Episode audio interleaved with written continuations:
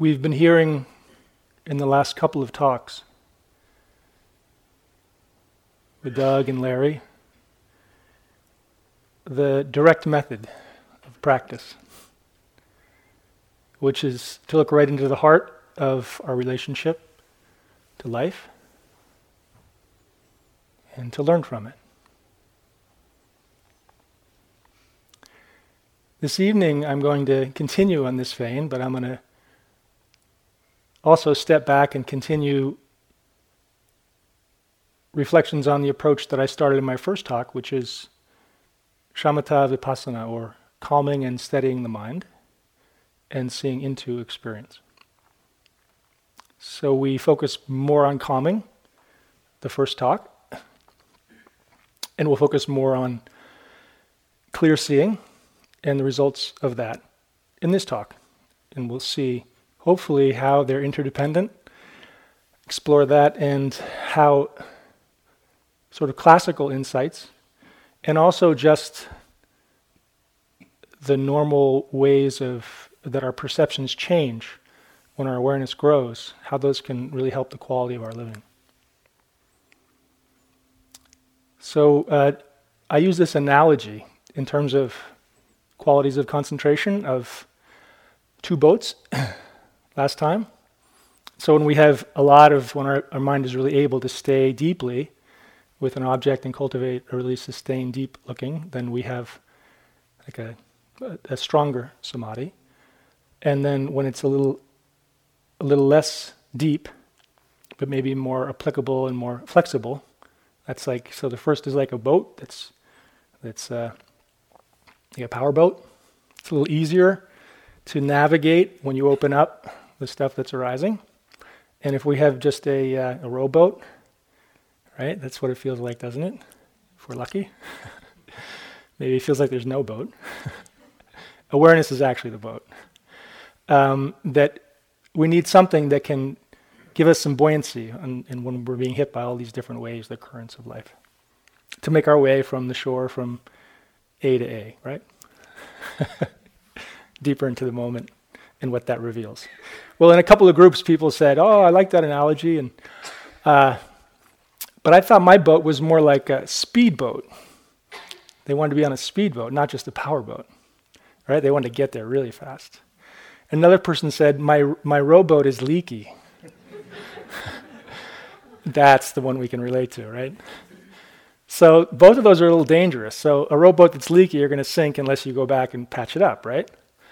And a speedboat, even though you might have some concentration, there's a lot of rough waves out there, maybe some hidden rocks. So if you don't slow down, you might get into an accident. Okay. And there are many when when shamatha, the way we're working, using it now, as it as it as it builds, it becomes one word is samadhi which is the steadiness of awareness. And when it turns into vipassana, I'm going to call it uh, just a term I'll, I'll, coin here a little, is uh, the samadhi of seeing. So when there's enough concentration, then we actually, and you can taste that. There's like a, you can see clearly into a moving field. So what is this journey?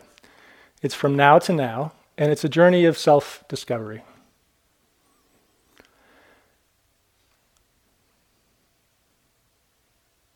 So, why do we need to move from just calming and steadying to looking into our life?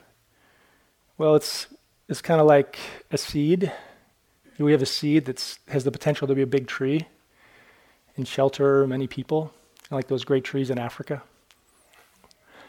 Uh, but it's a seed and it germinates under the ground. It needs that. And in a way, when we are stay in our objects, so we're working with the breath, we stay in there, it's like we're letting the seed germinate. But in order for the seed to come to life and become a plant, you know, become a tree, and reach its full potential, it has to open up and then be nourished and grow by all the conditions the sun, the rain. So that's kind of like our life. For our seed of awakening to become full, to reach its potential, we have to let it be nourished by and be exposed and have strength in the face of all of life, all the things of our life. So, this is the inner journey of self discovery. And in the beginning, as we open it up, self exploration is often bad news. Have you noticed? Because what do we see? We see all our pimples, or maybe we see something, we see not just pimples, but we see qualities of mind and heart and their manifestations and repetitive thoughts that we'd rather not look at, or that we'd rather not be attached to looking at. And we suffer. So, in the beginning, uh, bad news is it's often bad news when we look at ourselves. We feel all the energy that's trapped, don't we? And we feel how it freezes us. And then it's nice to go back to our breath or whatever helps us. Um, but that's not all of it. We have to open up to all of life to make it full in our life. So, when does it become good news?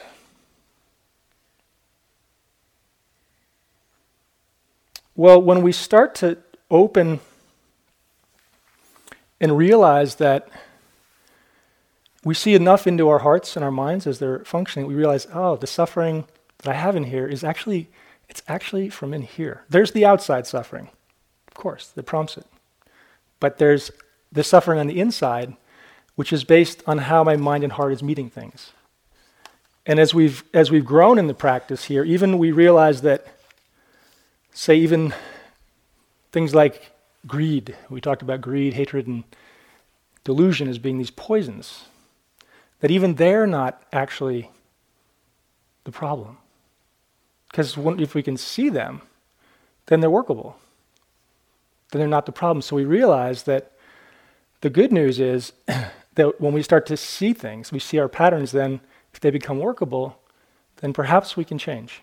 And perhaps we can actually take responsibility and that we can get a real inner strength from doing that. And that's our vipassana practice. But we need to have a good attitude in doing this. We can't just have a bad attitude. So this is from Basho. It says if go to the pine if you want to learn about the pine, or to the bamboo if you want to learn about the bamboo. In doing so, you must leave your preoccupation with yourself. Otherwise, you impose yourself on the object and do not learn. So, wait a minute. How do we get out of our own way when we're looking at ourselves? That's like Doug said a little bit before, right? In the hall, he, mentioned what, how do you how do you not have a self to look at yourself? It's actually the answer is actually very very simple.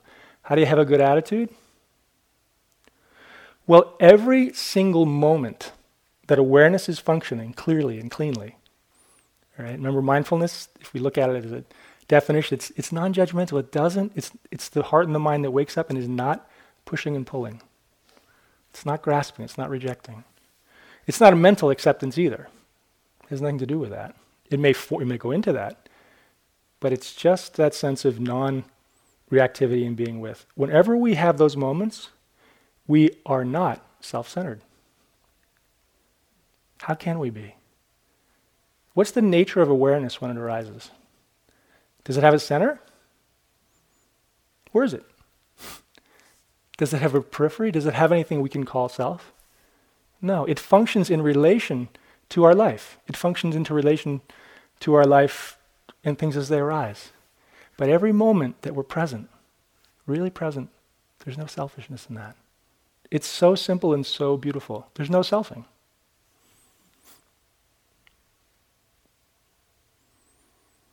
So the more this grows, um, then we, it's easier to embrace the attitude of learning, that we really want to learn from our experience, and not turn away, as Larry's been saying. Just don't turn away. Just bring that fresh present moment awareness to everything that's there. But that's not so easy as we find because we have like these all these default modes inside, don't we? So we incline towards pleasure, right? It's kind of our default mode.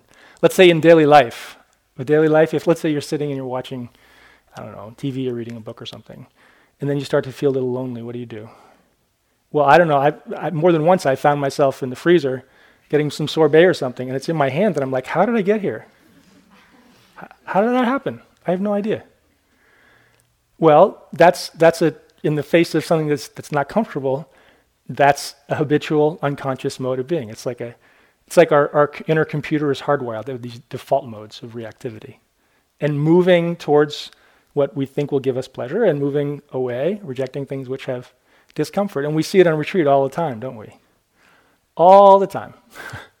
sit in and sit out. Bite in and bite out. Oh, not bite out. There's no bite outs.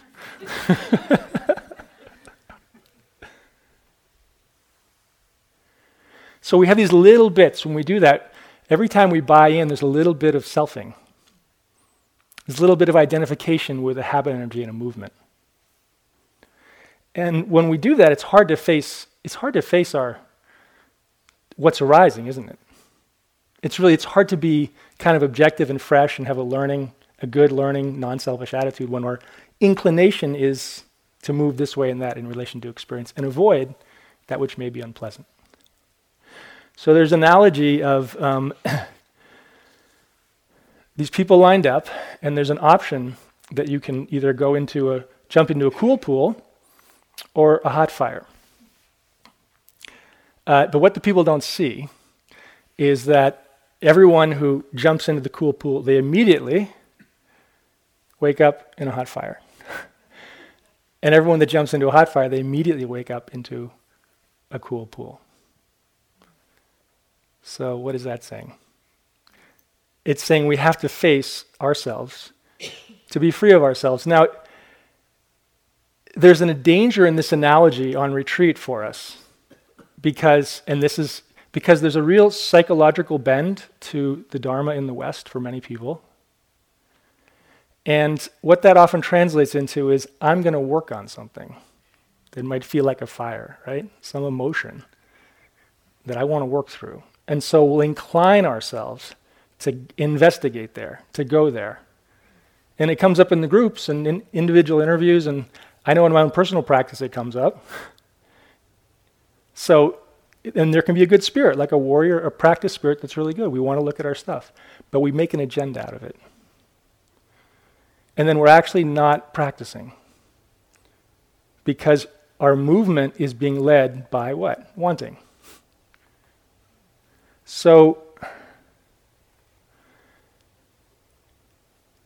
in this practice, as we open up, we don't choose.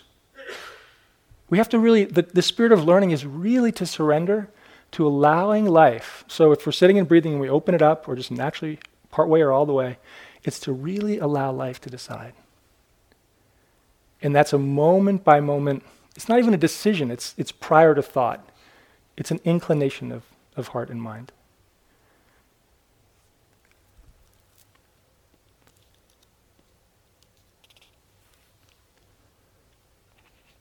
So can we trust this process deeply enough so that it actually it works on its own and it and it and it provides in its own time and space it allows things to move. It allows those frozen energies. So when we see them and we give them space, and we explore in more detail, then they can move. That's the journey of vipassana. So I remember once I was, and this, but there's no, Practice with no agenda, just it's a very powerful, very powerful way to practice. It brings gifts. You know when life surprises you? When life breaks through our agendas and defenses because we're really there for it, we get gifts. We get surprises, we get little learnings. So, and we get we and, and if our emotions need to work, then they, they do. So I was in Burma once doing a long retreat, and uh, I'm just sitting there minding my business, shamatha vipassana, back and forth, doing my thing. And then all of a sudden, my grandfather had died some years ago, and we were, I mean, we were close enough, but we were a little, we were just a little estranged because he thought I was a little nuts to go off when I got my very expensive degree in economics from a good college and run off to a Zen monastery and basically only come back for visits for a better part of a decade or more. So it was a little, I was the hope, right? And it's a little disappointing. So, you know, okay, he's old school.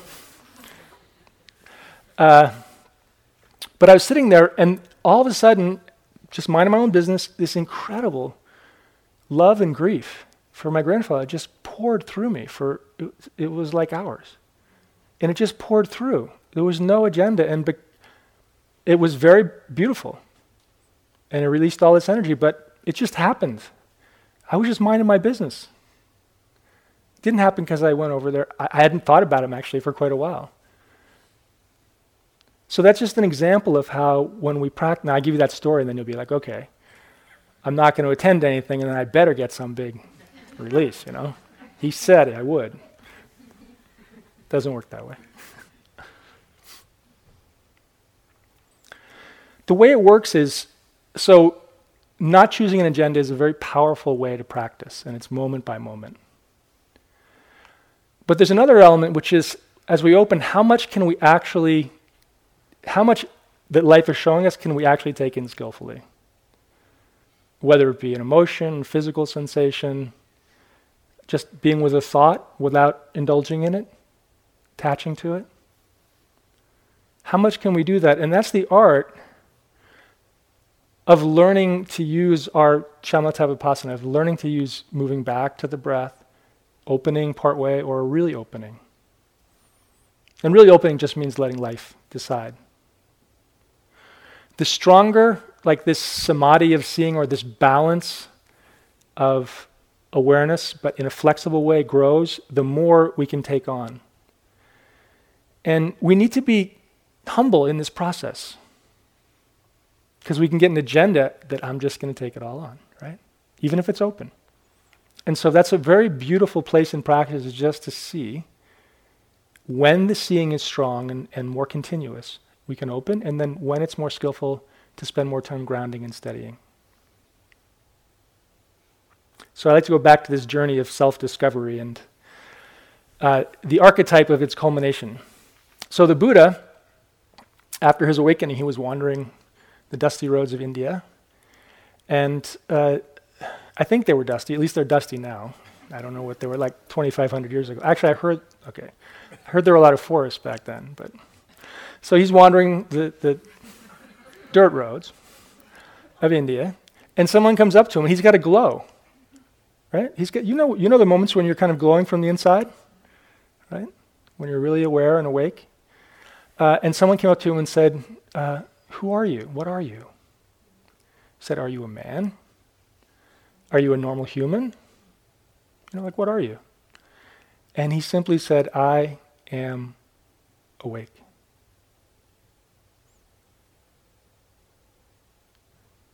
So this is a beautiful expression when wakefulness is what is the resting place. It's like the we call it the default mode, the hard drive, whatever. I don't know. I'm not a computer guy, but sounds good. The place where our minds and our hearts come back to and where they move from. Just think of that. Wakefulness. So that's a beautiful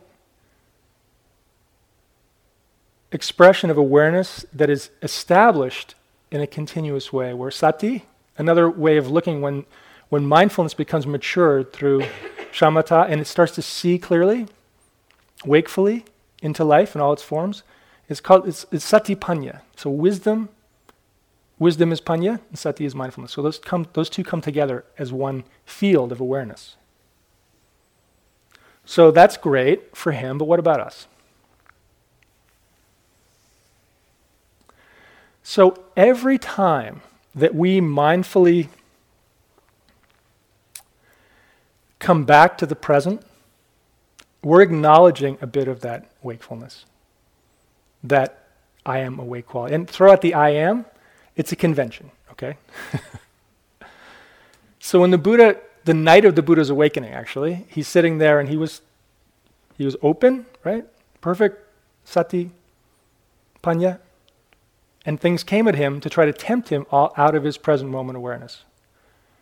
So these per- personifications of greed came, personifications of anger came, big ones like armies and tons of, since he was a guy, you know, tons of dancing girls and all these, try to tempt him off his, here I am, awake. Um, and he didn't move. He didn't move. He didn't even move when the, this personification came and said, I am the ruler. I, I control much of the universe or whatever. And you and I can rule this together. And he didn't budge. Even power didn't get him.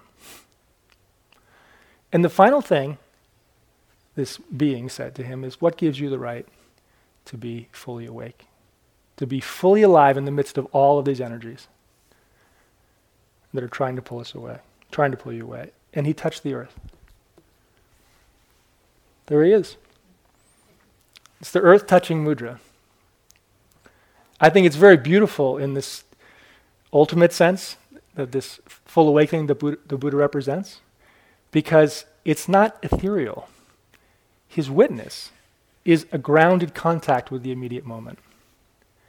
And what's beautiful for us is that we can touch that quality, that no selfing quality, that wakeful quality, every single time that we touch deeply into the moment.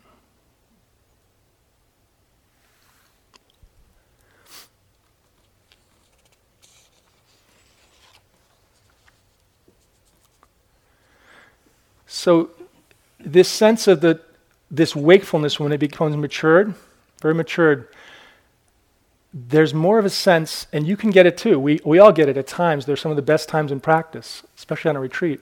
Whereas there's a sense that we really belong because we're really deeply in the moment. There's something very precious about that.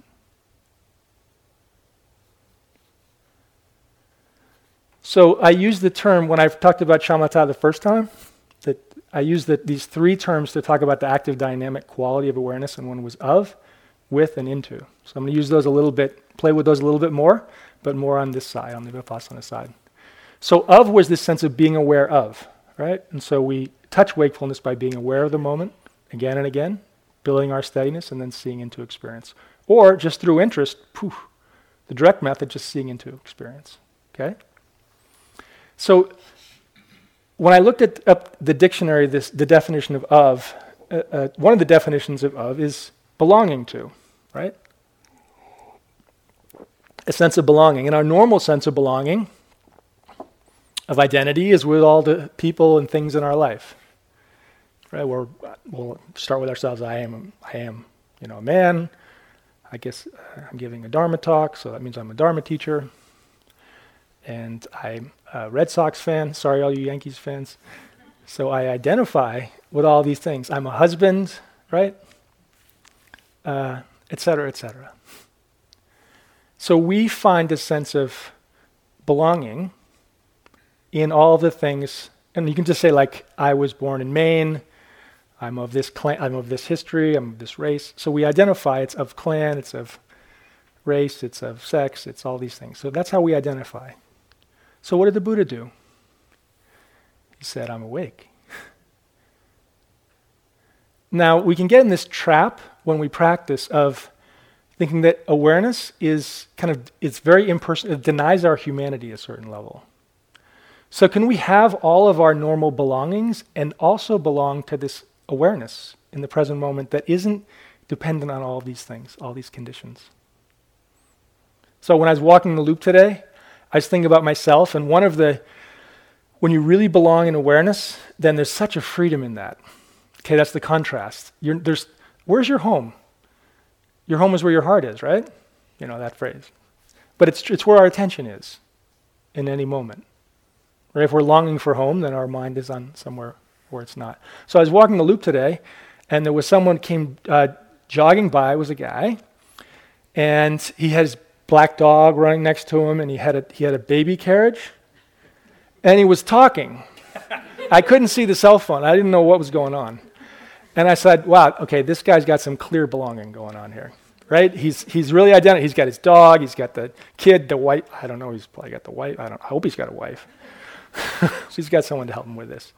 And so we're defined by our roles. They're, they're, they, and they give us meaning, they give us belonging. Now, on one level, that's completely fine. Where it gets difficult, where our belonging sense gets difficult and it causes suffering, is when we, when our belonging, our identity, that gives us a kind of comfort.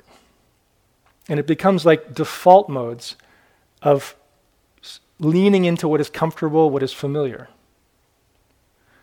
And as was described very nicely in the last two talks, there's this whole cluster of how we create images of meaning mixed with emotion and self worth that are based on a sense of if I have this, then I will get this feeling of belonging, right? I will. F- so that's with cars, houses, things, beautiful, you know, partners that we'd like the way they look and act. Everything has to, it has to fit a certain way, and it's held together by thought. It's not thought. Thought's innocent by itself. It's just thought. But it binds everything together in this sense of selfing. So, okay, that's the way it is. So, what's the problem? The problem is that in our deepest sense of finding psychological meaning, our deepest sense of belongingness, we put, we put it through our creations of mind onto all of these things, and we internalize them as giving meaning to us. And those things, first of all, they're not the way we imagine them often. And even if they are, they change, and they change unpredictably. Or we change, like a car that we thought was the best car. It's still the same car, well, it's a little older now. And our taste has changed. So, it, how many people get a new car every two years and are excited about it? Or I've got one that's getting pretty banged up. It's got eight or nine years on it. I still love it. But I still think, oh, this doesn't give me that same charge it used to. So it's changed, and my cha- and I've changed because of desire. So my sense of finding meaning in objects changes. They change. I change, and I have to keep fulfilling that. And it doesn't doesn't work. It doesn't give me this deep sense of belonging that I thought it would. It's always changing. So we become addicted, literally. We become addicted to the security of our familiarity, of our energies of wanting, holding, creating meaning. And so, thought at the center of this, I don't think Descartes was too far off in a certain way. When he said, I think, therefore I am. We put meaning, when we really look at it, how things get clustered together, we put deep meaning on holding on to our thoughts around things. You can see it on retreat when it starts to break apart, or when you have an image of something that's causing you suffering, and then you actually realize that's, that's just an image, and you feel it in the body, and then when you feel in the body, you realize that's just a thought. What happens to the power of it? What happens to the meaning that we gave it? Well, that's for us to discover moment by moment. So our movement is not to throw out all these and actually just to work, we work with the, how we do the, where we add the extra, and then we understand that healthy ways of belonging in the world as humans are just, are just natural. They're good. I mean, they, they are. They're part of being human. But that the movement, when we become more and more present, is to realize that a deeper sense of belonging is not contingent on these things. It's not opposed to them, but it's not contingent. So I think, therefore I am versus I am awake. And the movement is one which the Bhagavad Gita calls beautifully being in the world, but not of the world. And you can think that's a detachment, and it can be taken that way. But I would say to be in the world, but not of it, is to be really in it. And really not defended, constricted, limited by it, by our lives.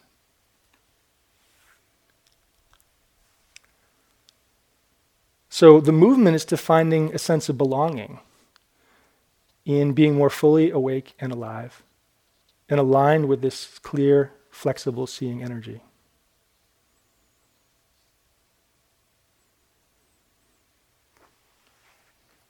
The Buddha, I am awake seeing Mara, right? All these forces. When we touch in, we're switching from getting nourished by the objects we can still enjoy, but it's not going to the other level. We're getting nourished by the quality of how we're meeting the moment, the quality of the seeing. And the Buddha had this quiet it's very quiet, passionate call to us. I don't know if he'd call it passionate, but to me it is. He says the teachings are available, wakefulness is available in the here and now. Come and see for yourself. He's just saying, come and see. So that's what our journey is. That's what our journey of self discovery is.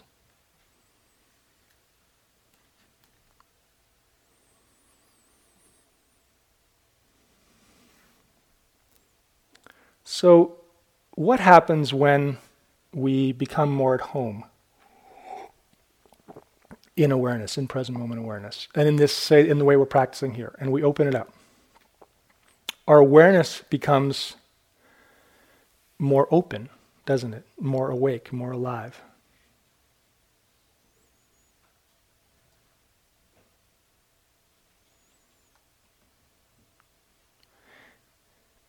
Joseph Goldstein, who was one of my, and this has an energetic uh, component. Joseph Goldstein, who I did a bunch of, I did a lot of practice with him, and he's one of the founders here. He told me once in an interview in a three-month retreat upstairs um, that the whole practice, like as the practice matures, it's really all about getting a bigger energetic holding of experience. And then what does that do? Well, let's look at the third of these aspects of these three words I've been using. So the sense of being aware of, right? Actually, it's the second one, sorry. Jumping ahead. Being aware of to a sense of like belonging in the present. Much more and more, finding our a worth there, value. To the capacity when this grows is to be with experience in a different way.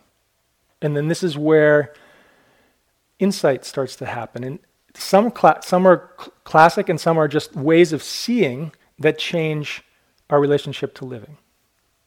So, how in our relationship to living, changing how we are with life. So, Joseph just said, like in practice, as, as, it, as it grows, practicing the shamatha vipassana, our energetic capacity to hold experience grows. Isn't that interesting? And the sense of being with in the first in the first mode of shamatha, it's the staying with, to ground and stabilize attention. Right? You stay with, you stay with your objects. This is a sense of you still have to stay with in a moving field, but there's more of a sense when it's balanced of just being with. There's less of a doing in it. And then what are some of the has anyone experienced that? So, what are some of the sort of ways that that manifests? Um, Pema Chodron has this, she was asked if she's still bothered by thought a lot in practice.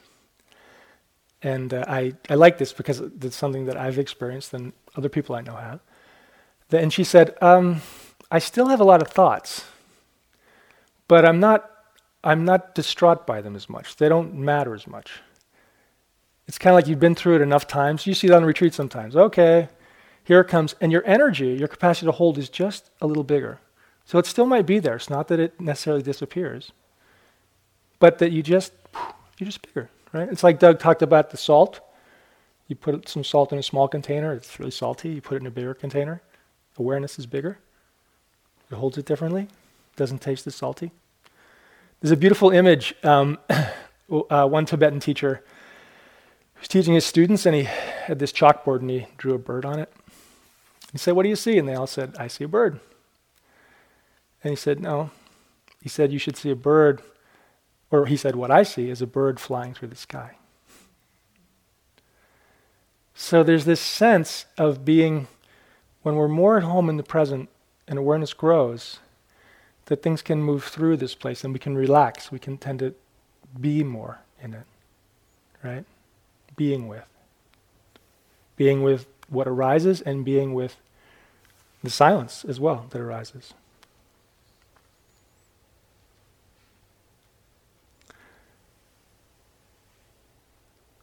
One of um, the teachers from Burma that I like the best, I've worked with some, U Tejaniya, just taught a retreat here uh, maybe uh, two months ago. Um, I was he, he, was teaching at Larry's Center, Cambridge Insight Meditation Center, and he's doing a Q and A. That's that's what he does. It's great. Um, he someone some uh, lady asked him said I'm I'm really lonely.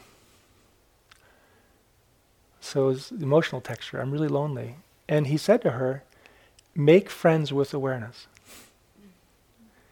Make friends with awareness. And I thought that was so beautiful. And so the way he teaches, he doesn't teach coming back to anchors that much. It's just a relying on this, as Doug's been pointing out again and again, the wakefulness that's happening naturally, organically, spontaneously in the moment, again and again. So make friends with awareness.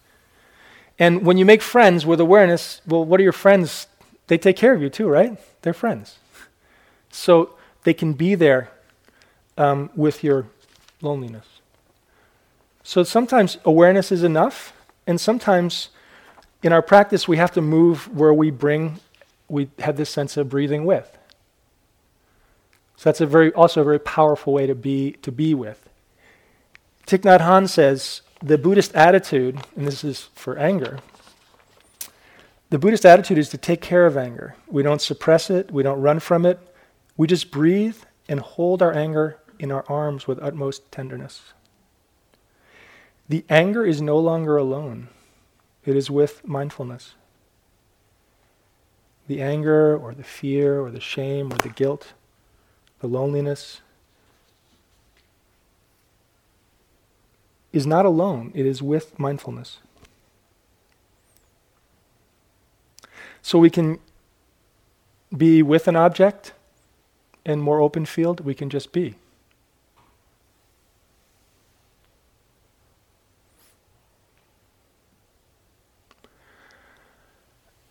This sense of being held in awareness has a natural sense, or with the breath, or just being in awareness, or you can use other, other objects, other things that bring you in the present as well, has a quality, can have a quality of natural compassion in it. Isn't that right? It's held. To read this sense of abiding. Joseph has a, has a book called Abiding in Mindfulness. You're abiding in this presence of mindfulness, and what arises in it is being held. It's quite it's, it can be quite a different quality than just a coldness. I was asked in one of the groups why we don't sort of haven't talked about compassion or metta, loving kindness at all. And the main reason is because it's, it, it can be inherent in the quality of the seeing. And we've been using words like relax, allow, as ways of touching this, but in a way that doesn't add anything extra. Now, I'm doing a very small digression here. And I want to talk about the use of compassion and loving kindness in the service of this process of what we're doing. So either of these practices can be used as a shamatha practice, just like we can use the breath. Okay?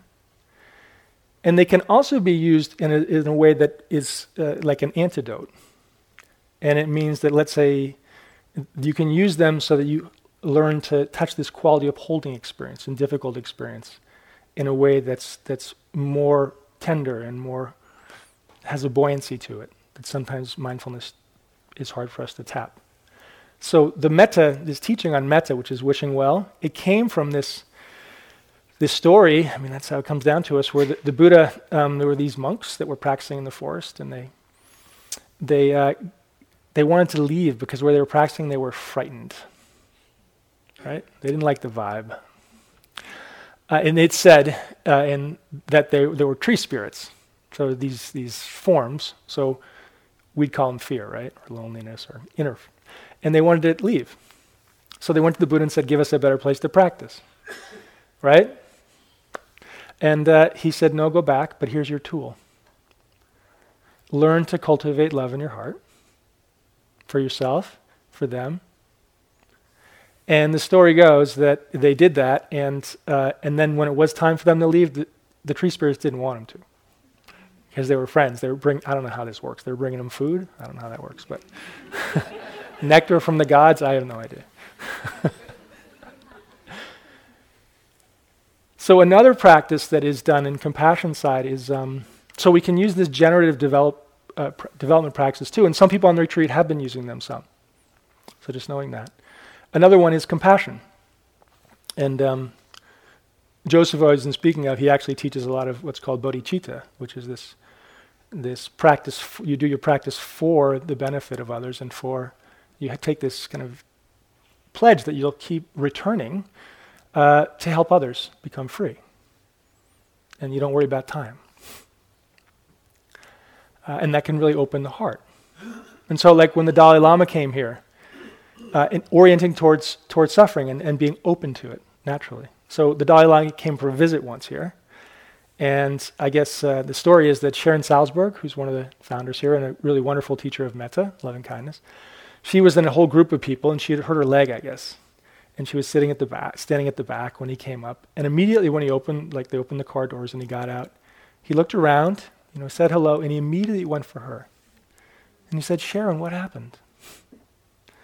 So that natural response to suffering in the heart, to, be, to holding it, right? To not turning away from it is there in compassion.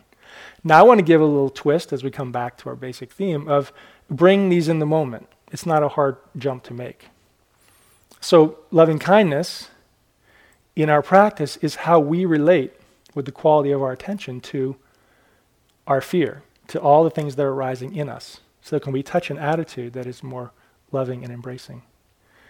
And in terms of compassion, can we have this energy of returning to the moment so that we can really allow our awareness to hold, to hold as long as we need to, in whatever way is skillful, whatever is arising. So we can turn both of these, which can be practices, into attitudes, present moment attitudes that bring us more deeper into our work that we're doing here.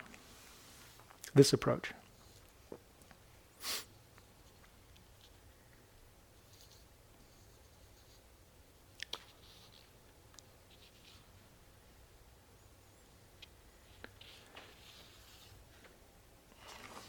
And the main meaning of this is really deeply is that the outer and the inner, in a certain way, they're, they're, they're just life.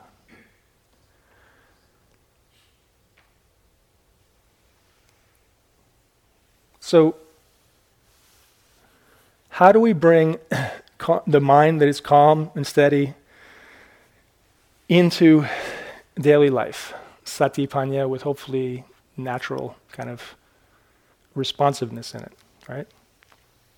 I want to give three examples of, a few examples of, of things that have re, sort of recently or longer than, ago than that happened um, that I felt are natural when our satipanya is strong and our hearts are open. What can happen? So, one is how many people live in rural New England? Probably not too many. Uh, but there's where I live, which is on the coast in uh, uh, northeast Massachusetts, near the coast. Newburyport area. Um, there's a lot of there's been a lot of turtles. There's a lot of ponds. The turtles are going along the roads, and I like to ride my bicycle, so uh, go bike riding. So I go out, and a couple of times in the last week or so when I've gone out, I've seen turtles trying to make their way from one side of the road to another, and I stopped and I've like stayed with. I blocked the traffic. I stayed with them. Come on, little turtle. I mean, maybe it's just because I don't want to ride that hard or something. I'm taking a break. I don't know, but no, it's like I stop in the middle of the road. I, one time I was like, I had a great time actually. One time there was, I was stopping traffic and I was like, come on. And he started to go the wrong way. And then I was like, I had to pick him up. Little head. Sometimes it, you know, I didn't know. Maybe could, I hope it wasn't a snapping turtle. But he started to go around the other way and someone came up on a big motorcycle, big Harley type guy. He stopped. He said, a brrr, and, brrr. and he's like, oh, I saw a real big one the other day. And someone did the same thing. And it's like, have a good day. It's like a nice way to meet people, do nice things. uh, so the, the, the turtle uh, made its way, and so that's was that compassion? That was actually I was riding, and my heart was open, and there's a resonance, and I just saw it, and I was like, I don't want that thing to get crushed. I've seen him crushed. So, and I'm just you know I'm not some great bodhisattva or something. It just it was a natural response, and I didn't have to bike so far. Um, actually, I did. It just took a little longer. So that's one example. Another example is from um, the place I teach in Newburyport. A uh, a woman who was retired, and she's she reported one day she was just doing a beginner's class, and she was in week five maybe or something, and she was doing this practice. And then she reported that she was really present when she was driving, and she passed a hitchhiker, and she's never picked up a hitchhiker in her life, and it was a guy. And he, why would she pick up a guy hitchhiker? Okay. So she didn't. So she drove on, but a little voice in her said, I have to pick him up. I have to. And it was gnawing at her. So she turned around, circled around, picked him up, and brought him, you know, hopefully where he needed to go. Uh, and she came in, and I, and I asked her how to go. And she said, she said, oh, I, I don't know why I did that. It's, maybe it's because of this mindfulness stuff. I have no idea. I've never picked up a hitchhiker. And, but you know what? If I hadn't picked him up, the guy had like three, ch- I think it was three or four children, and his car broken down. It's like if I hadn't picked him up, there's a lot of suffering for him. I, I re- checked in with her later. I guess I guess it didn't just break down once. I don't know what. He seems to hitchhike because he picked she picked him up again. I don't know. so I have another example of of of kind of not like being compassionate towards oneself, which is setting boundaries. So I was I was hiking out in the Sierras some years ago, and uh, it was Labor Day, I think, and I couldn't get a bus to get off the mountain. So I had to hitchhike to Reno. And some guy tried to like pick me up, and I looked in his car. I said, no, no, no, no, no, no. And he went around the block and he tried to pick me up again, and I almost got in, but I was like, I remember feeling this sense, I've got to take care of myself. This is not, prob- this may not be safe. I've got to take care of myself. So I set a clear boundary. One time in India, Sharon, so it works different ways, right? Sharon Salzberg was riding in India in Calcutta, um, for their teacher Munindra. She was going to see her teacher, and someone, she was on a rickshaw, and someone tried to uh, come and pull her off of it. It was raining. Maybe some of you know this story. And she didn't know what to do. She kind of freaked out, but she didn't get pulled off, and she made her way to Munindra, and she said, Munindra, what should I have done? And she's here doing, she's here practicing mindfulness and being open and kind. And Munindra said, as the story goes, with all the compassion in your heart, loving kindness in your heart, you should have smashed the guy with the umbrella.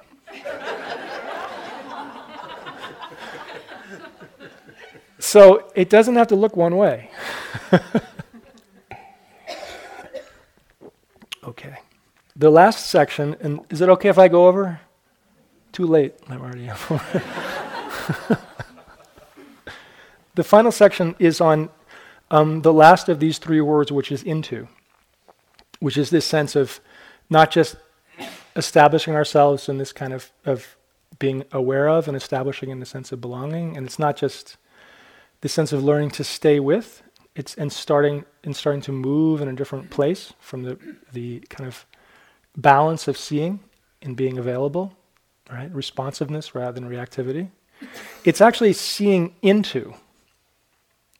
And the the main um, the main way, and this is classical insights in, in insight meditation, is one of the ways is through impermanence. And so when you see into the changing nature of experience, again and again, or even one time really clearly, it can open the heart and mind very deeply. Maybe you've experienced that. I remember on one retreat I was doing here, just a little sample of it. I was sitting out it's a long retreat, I think, six weeks or three months or something. And I was out by the road, and um, I was just sitting there, quiet, open. And this truck came by, and I just remember driving by, and I just heard the sound. And when the sound ended, just my mind just stayed with it until it was gone, and then just opened into this very beautiful, wide, very beautiful space just through seeing. So, seeing particulars, the changing nature of particular experience, when our minds are, are ripe, when sati and panya, or shamatha vipassana are balanced, things can break through. There are many stories in Zen, like where there's like a sound of a rock being kicked, or something that just sparks the mind into a much deeper place, more open, more awake, abiding place. So I'll make it go from the uh, to the mundane, to go from that level to a really mundane level uh, I remember one time I was in the kitchen with my with my now wife. She was my girlfriend then. We had a house together, and you know how you get caught up in things with your partners, and you get in kind of you just someone says something and someone says something else. I don't even remember what it was about. Someone doing something, or Uh, and I just remember we're get, just about to get locked into this same cycle that we've had many times. And I just spontaneously just remember just being present, just, just recognizing this awareness, and then feeling the reactivity really come up and not saying anything. And then f- just watching it, just feeling it. It just came up and it passed. And I just remember being there, and something very different came out of it in the response. And I, we started laughing about something. I don't know what I said. But that's that sense of being within seeing things change where you open into a real sense of possibility. Those default modes we talked about, those security structures, they're, um, you know, these conditioned responses, they're like, I, I was right. You know, I was like an expert. You know, Shunryu Suzuki's phrase in the expert's mind, or in the beginner's mind, there are many possibilities. In the expert's mind, there are few in that moment, I would, the heart is just, it's just a beginner. We can do it, it happens all the time if we're, if we're really present. It's possibility. And I don't know, you don't necessarily know what's going to come out of it. But something fresh just might pop out, and you might be in a better place with that person or yourself.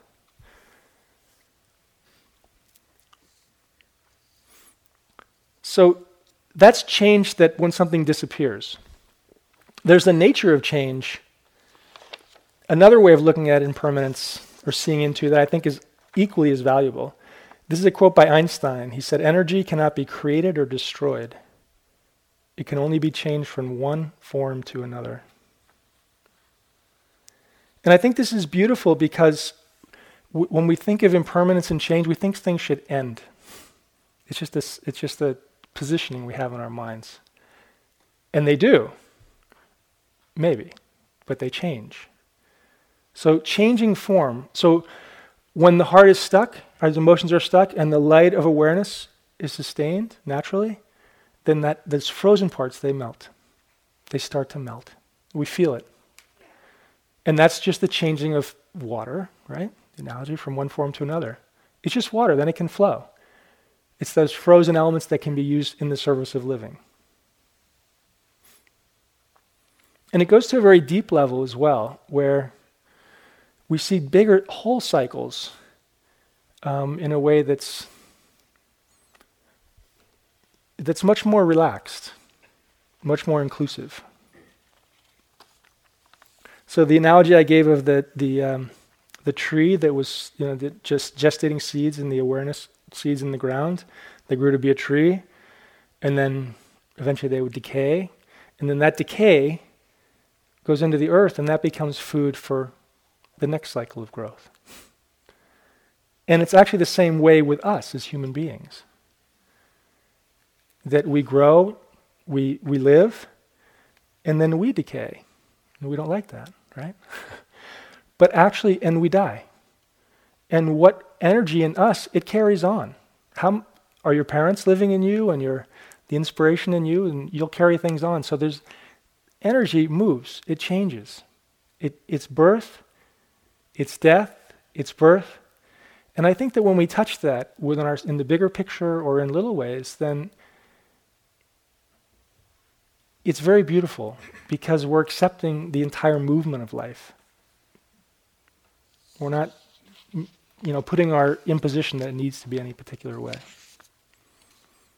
And it can express itself in myriad ways, just arising, like the poem Larry read this morning, rising and passing away.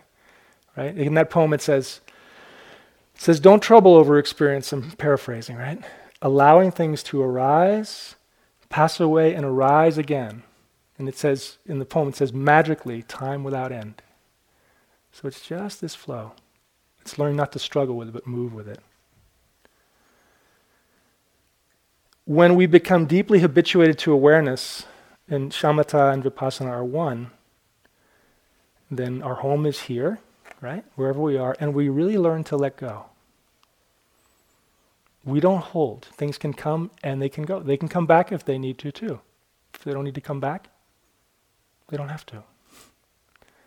Ajahn Chah says if you let go a little, you get a little peace, right? You let go a lot, you get a lot of peace. When you completely let go, there's complete peace. And for us, our letting go is into our life. There's no separation.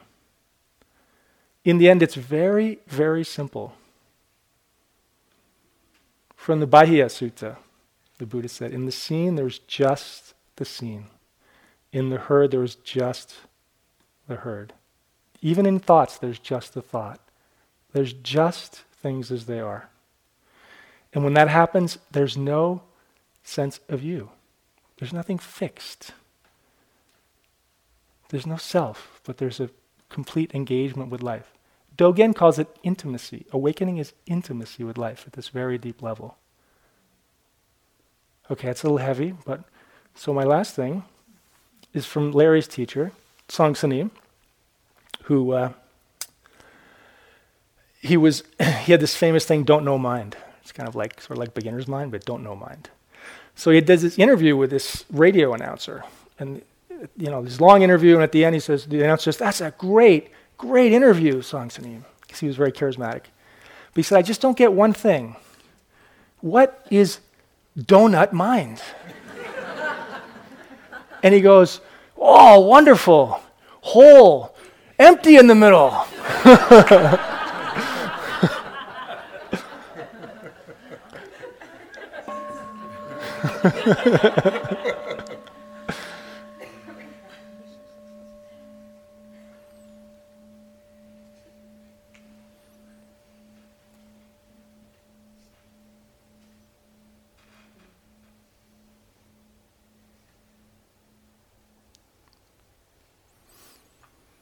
okay, thank you.